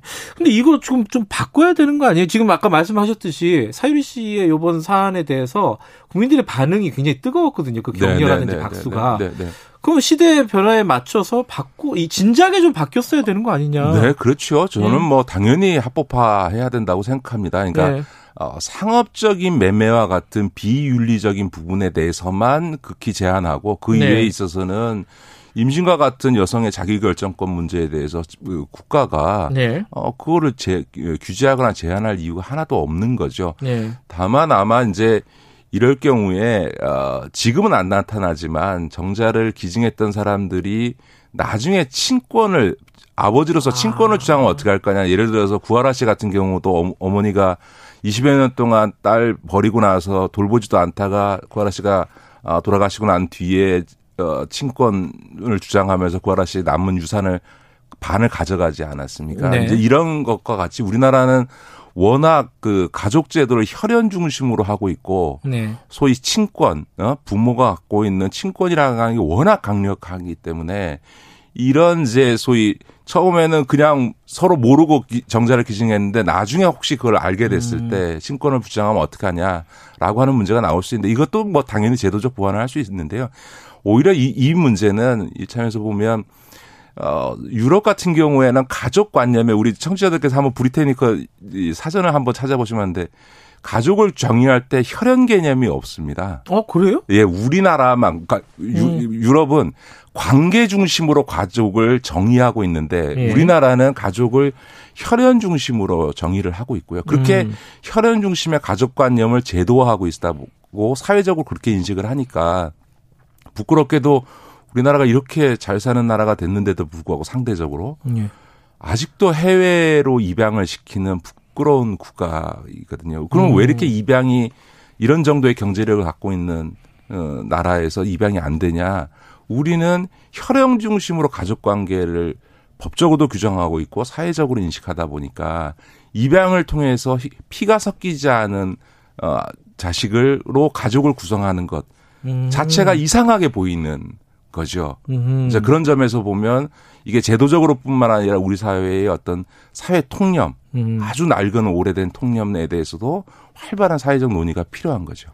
지금은 법적으로 근데 지금 뭐 정자를 받아가지고 임신해서 출산하는 것도 불법이지만은 비혼 남성이라든가 비혼 여성이 아이를 입양하는 게 불가능하죠. 현실적으로는 이제 그렇죠. 뭐 그 법에 규정돼 있지는 않은데요. 아. 현실적으로 비혼이거나 비혼 그러니까 인 여성이나 남성이 예. 아이를 입양하는 것은 정상적인 가정이 아니기 때문에 애들이 정상적인 가정에서 아무리 그 입양되더라도 커야 되는데 그 조건을 갖추지 못했다고 해서 입양 기관에서 이런 비혼 부나 비혼 모한테는 음. 입양을 안 시켜줍니다. 음. 정상 비정상은 또 애초에 누가 다른 거예요? 가족이 그렇습니다. 예. 사실 근데 우리 청취자들께서 잘 모르시는데 우리나라에는 건강가정기본법이라고 하는 정말 전 세계 없는 법이 있습니다. 그러니까 법으로 건강가정기본법이에요. 예, 예. 법으로 건강가정이 뭔지를 규정하고 있고요. 국민한테 이 건강 가정에 대한 의무도 규정하고 있고 무엇보다 거기에는 가족 해체를 예방할 것을 국민의 의무로 하고 있고 국가는 음. 가족 해체를 예방하기 위해서 노력해야 돼요. 쉽게 말하면 이혼이잖아요. 그렇죠. 해체라는 네, 게. 네. 그러니까 이 법에 따르면 이혼하는 사람은 가족을 해체한 사람이고 어 가족 해체를 예방해야 될 국민의 의무를 저버린 사람이 되는 거죠. 아마 이법 이런 법이 있는지도 저도 처음 봤어요. 오늘. 우리나라 국민들이 거의 네. 모르실 텐데요.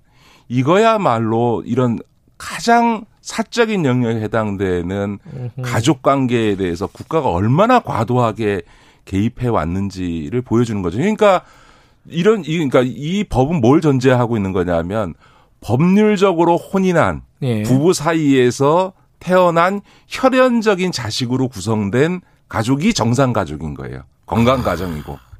그러니까 그것 이외의 가정, 예를 들어서 이혼한 가정이거나 혹은 사별해서 한 부모인 가정은 우리 결손 가정이라는 말이 있잖아요. 예. 부모 중에 한 분이 없는 분을 상태에서 자라난 그 아이를 놓고 할 때 결손 가정 자녀다라고 예, 얘기하는데 쓰지 말자고는 하는데 그렇죠. 예, 많이 쓰죠 여전히. 그러니까 이건 그 얘기는 뭐냐면 한부모 가정이라고 하는 건 뭔가 문제가 있는 가정이다라고 음. 하는 것을 규정하고 있는 거거든요. 음. 그러니까 말이 안 되는 거죠. 예. 예를 들어서 입양해서 피가 섞이지 않은 부모와 자식으로 구성된 가정도 이건 또 우리 사회에서는 이거 좀 이상하다. 왜 애를 알수 있는데 애를 안 낳고 입양했지라고 하는 소위 우리 사회에는 가족 문제와 관련해서 지금은 너무 다양해졌음에도 불구하고 정상 가족 이데올레가 너무 강력한 거예요. 그래 음. 그 얘기는 그냥 단순히 그냥 아니 뭐 그렇게 생각하는가 보다가 아니라 다른 여, 형태의 여러 가지 유형의 가족들에 대해서 비정상이라고 낙인, 낙인 찍고 그 사람들이 그걸 의식해서 굉장히 많은 심리적 스트레스, 또 그 가정에 자라나는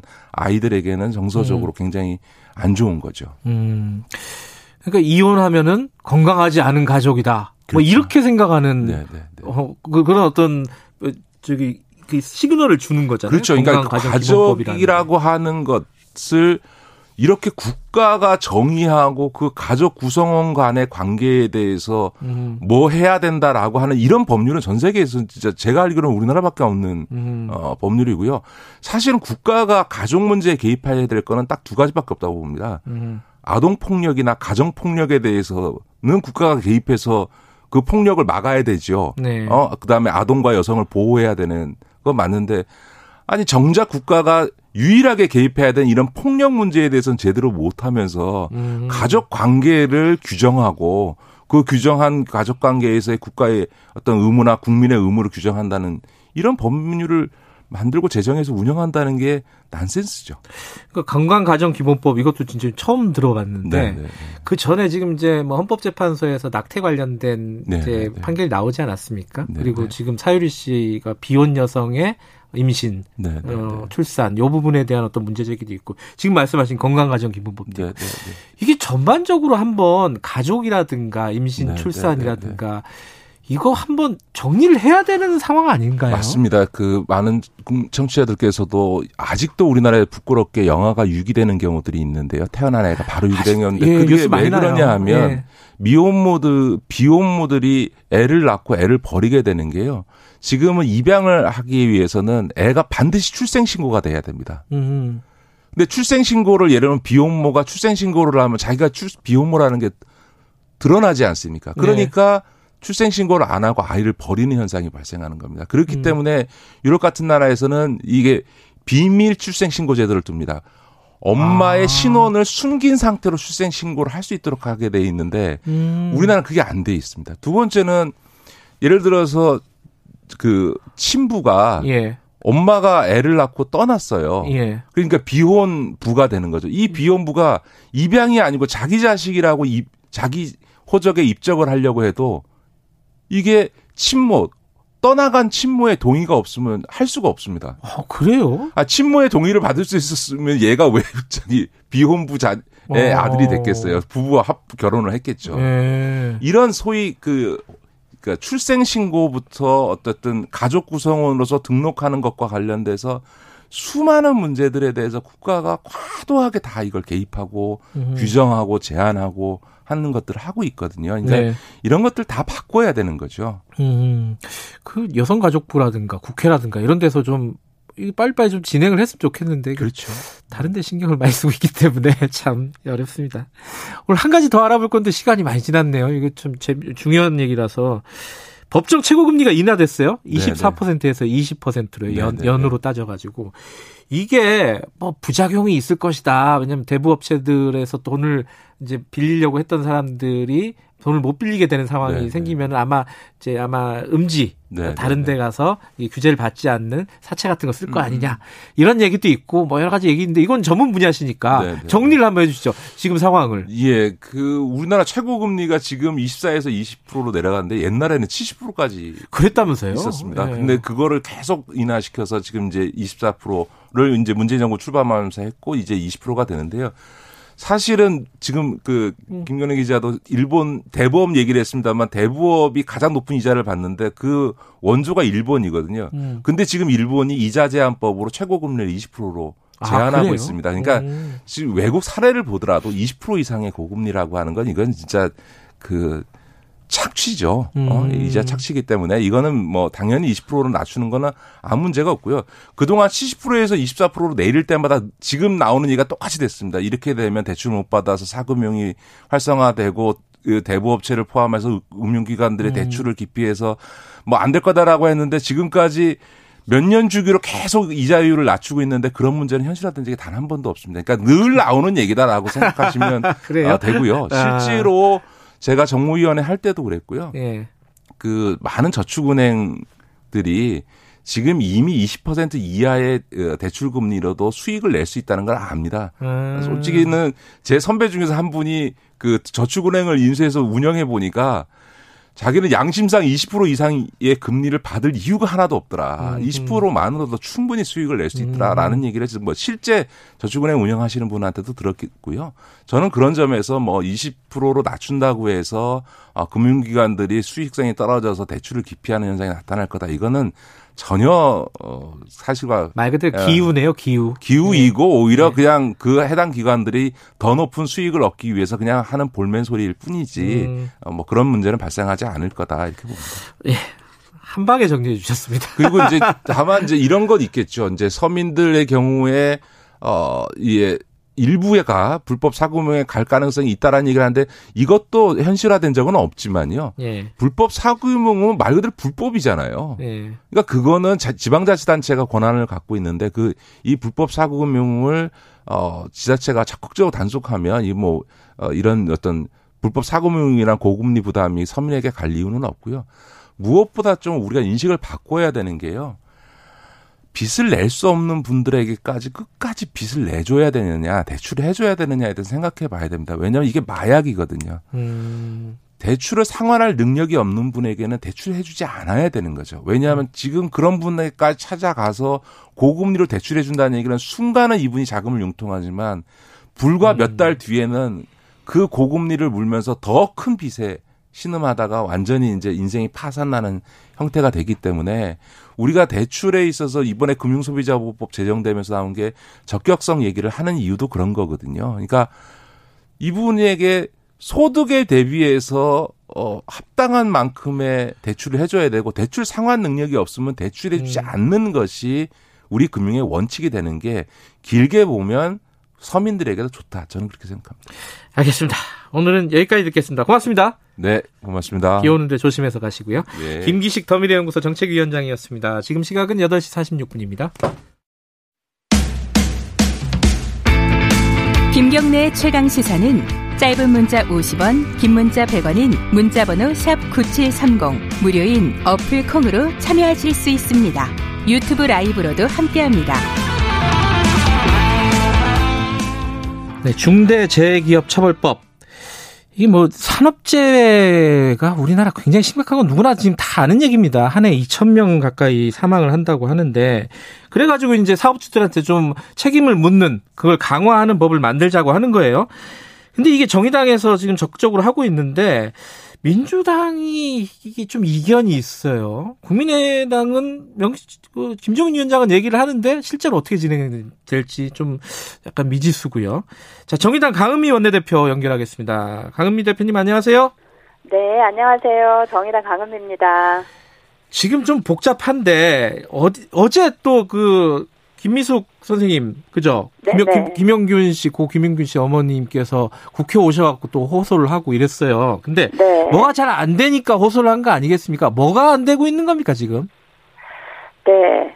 지금 지난 6월 초에 네. 어, 정의당 1호 법안으로 발의를 했는데 법사위에 상정되고 나서 아직 한 차례도 논의가 안 돼 있는 상태고요. 네. 그리고 이제 예, 책임 있는 집권 여당이 네. 어, 뭐 당대표나 여러 차례 중대재해기업처벌법의 제정이 필요하다라는 예. 말씀은 하셨는데 이제 당론이 결정되지 않으면서 네. 이게 사만법 개정안으로 가는 거 아니냐, 네. 김용균 없는 김용균법이 만들어지는 거 아니냐 음. 이런 우려가 시민사회단체에 많으면서 어저께 이제 강력하게 호소를 좀 하셨습니다. 근데 사실상 민주당 당론 정한 거 아니에요? 어떻게 지금 파악하고 계십니까?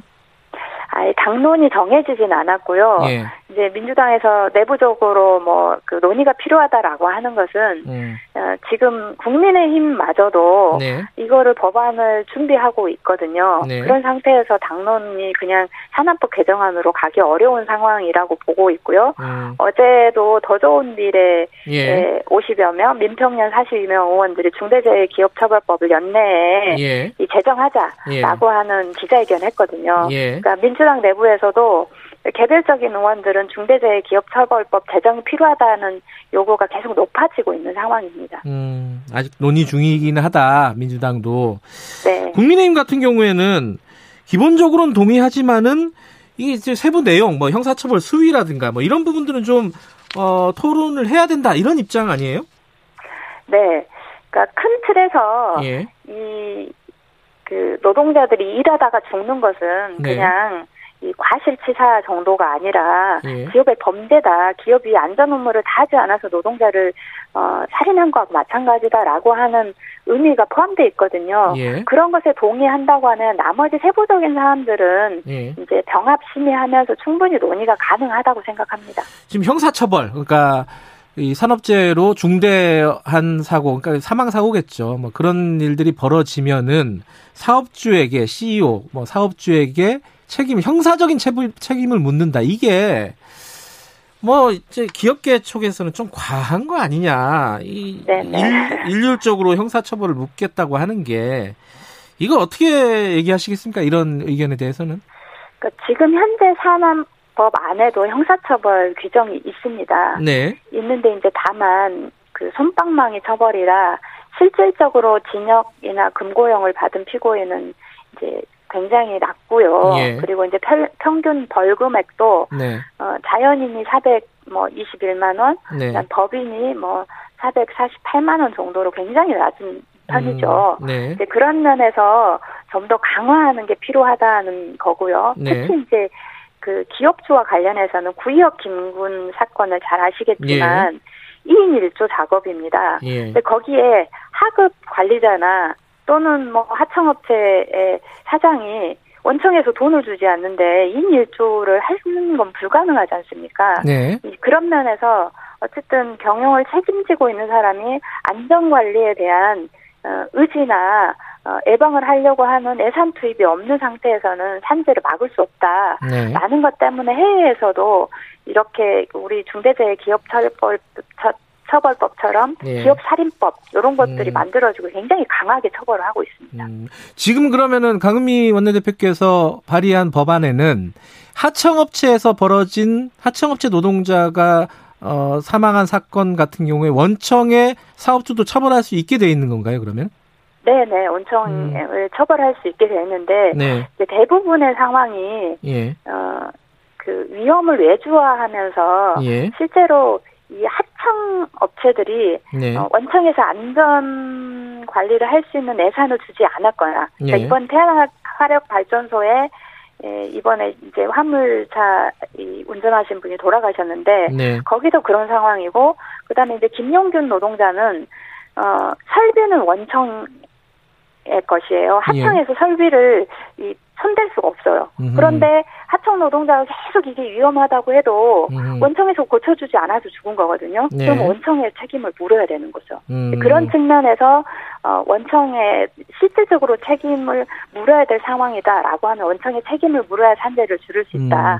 이렇게 보고 있습니다. 그럼 민주당 쪽에서는 이제 박주인 의원 같은 경우에는 같은 이름의 법안이 올라가 있잖아요. 어, 중대재해기업처벌법. 근데 이제 어, 저번에 김종철 대표랑도 인터뷰를 했었는데, 가장 큰 차이가 이제 유예 기간 아니겠습니까?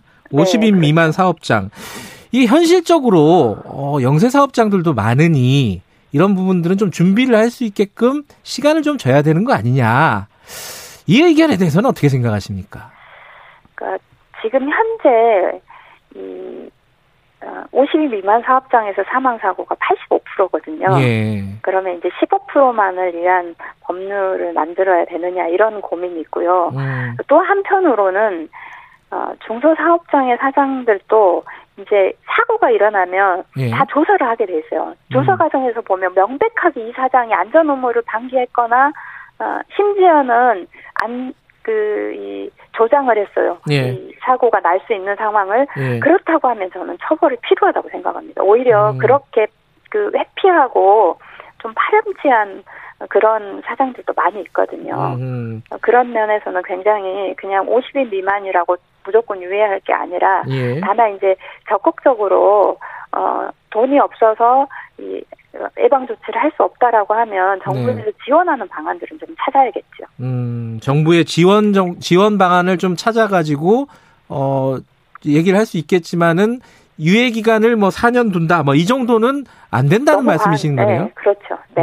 음, 그리고 뭐 예를 들어 50인 미만이 아니라 그럼 조금 더 만약에 숫자를 줄인다면 이건 가능한 겁니까? 그러니까 그런 것들은 조금 논의가 필요할 것 같아요. 가령 음. 5인 미만 사업, 네, 사업장이나 이런 데는 좀 뭐 논의가 필요하지만 네. 가령 이 시, 특히 이제 10인 이상에서 50인 여기는 그래도 네. 규모가 완전 적은 건 아니거든요. 네. 그리고 여기에서 실질적으로 뭐 하청이나 이렇게 받아가지고 하는 사업이 많으면서 어, 또 사고가 많이 일어나는데 예. 그것과 관련해서는 고민이 계속 필요하다고 봅니다. 아, 그 청취자분들도 그렇고 저도 그렇고 이런 의문이 생길 것 같아요. 김용균법도 굉장히 시끄럽게 어렵게 어렵게 통과가 됐잖아요. 네. 통과되면 되게 좋아질 것 같았는데 어, 별로 달라지는 게 없어요. 계속 사업장에서는 노동자들이 죽어나가고 중대기업 재기업법 기업처벌법 이거 통과되면 진짜 달라지는 거 맞습니까? 어떻게 보십니까? 그러니까 뭐 저는 네. 이 기업 문화가 바뀔 수 있다고 보거든요. 음. 그러니까 최고 책임자가 어쨌든 어, 형사 책임이나 벌금이나 그리고 정말 고의가 확실하다고 하면 전년도 매출액의 10분의 1의 벌금 음. 이런 것들이 부과된다고 하면 네. 어, 우리가 그 이 주마다 이제 경영자들이 모여가지고 이번 주에 매출, 뭐 이익, 뭐 이런 걸 따지듯이 우리 회사의 안전 조치는 제대로 돼 있는지 음. 이런 것들을 계속 점검하는 그런 그 사업장의 분위기라고 하면 저는 획기적으로 산업재해가 줄어들 수 있는 계기라고 생각합니다. 예. 또 이제 한 말씀만 더 드리면 저희가 사망한 노동자들이 2천 명이지 1년에 1급에서 3급까지 장애는 아예 영구적으로 노동력이 상실된 노동자거든요. 네. 거기가 매년 400명이 넘습니다. 네. 그러니까 실질적으로 많은 노동자들이 일을 하다가 다치고 있는데 10만 명의 노동자들을 언제까지 이렇게 다치고 죽게 만들 거냐라고 보면 저는 진짜 이 기업하는 사람들도 어 적어도 내가 돈을 벌려고 하면 노동자들 안전하게 해야 된다.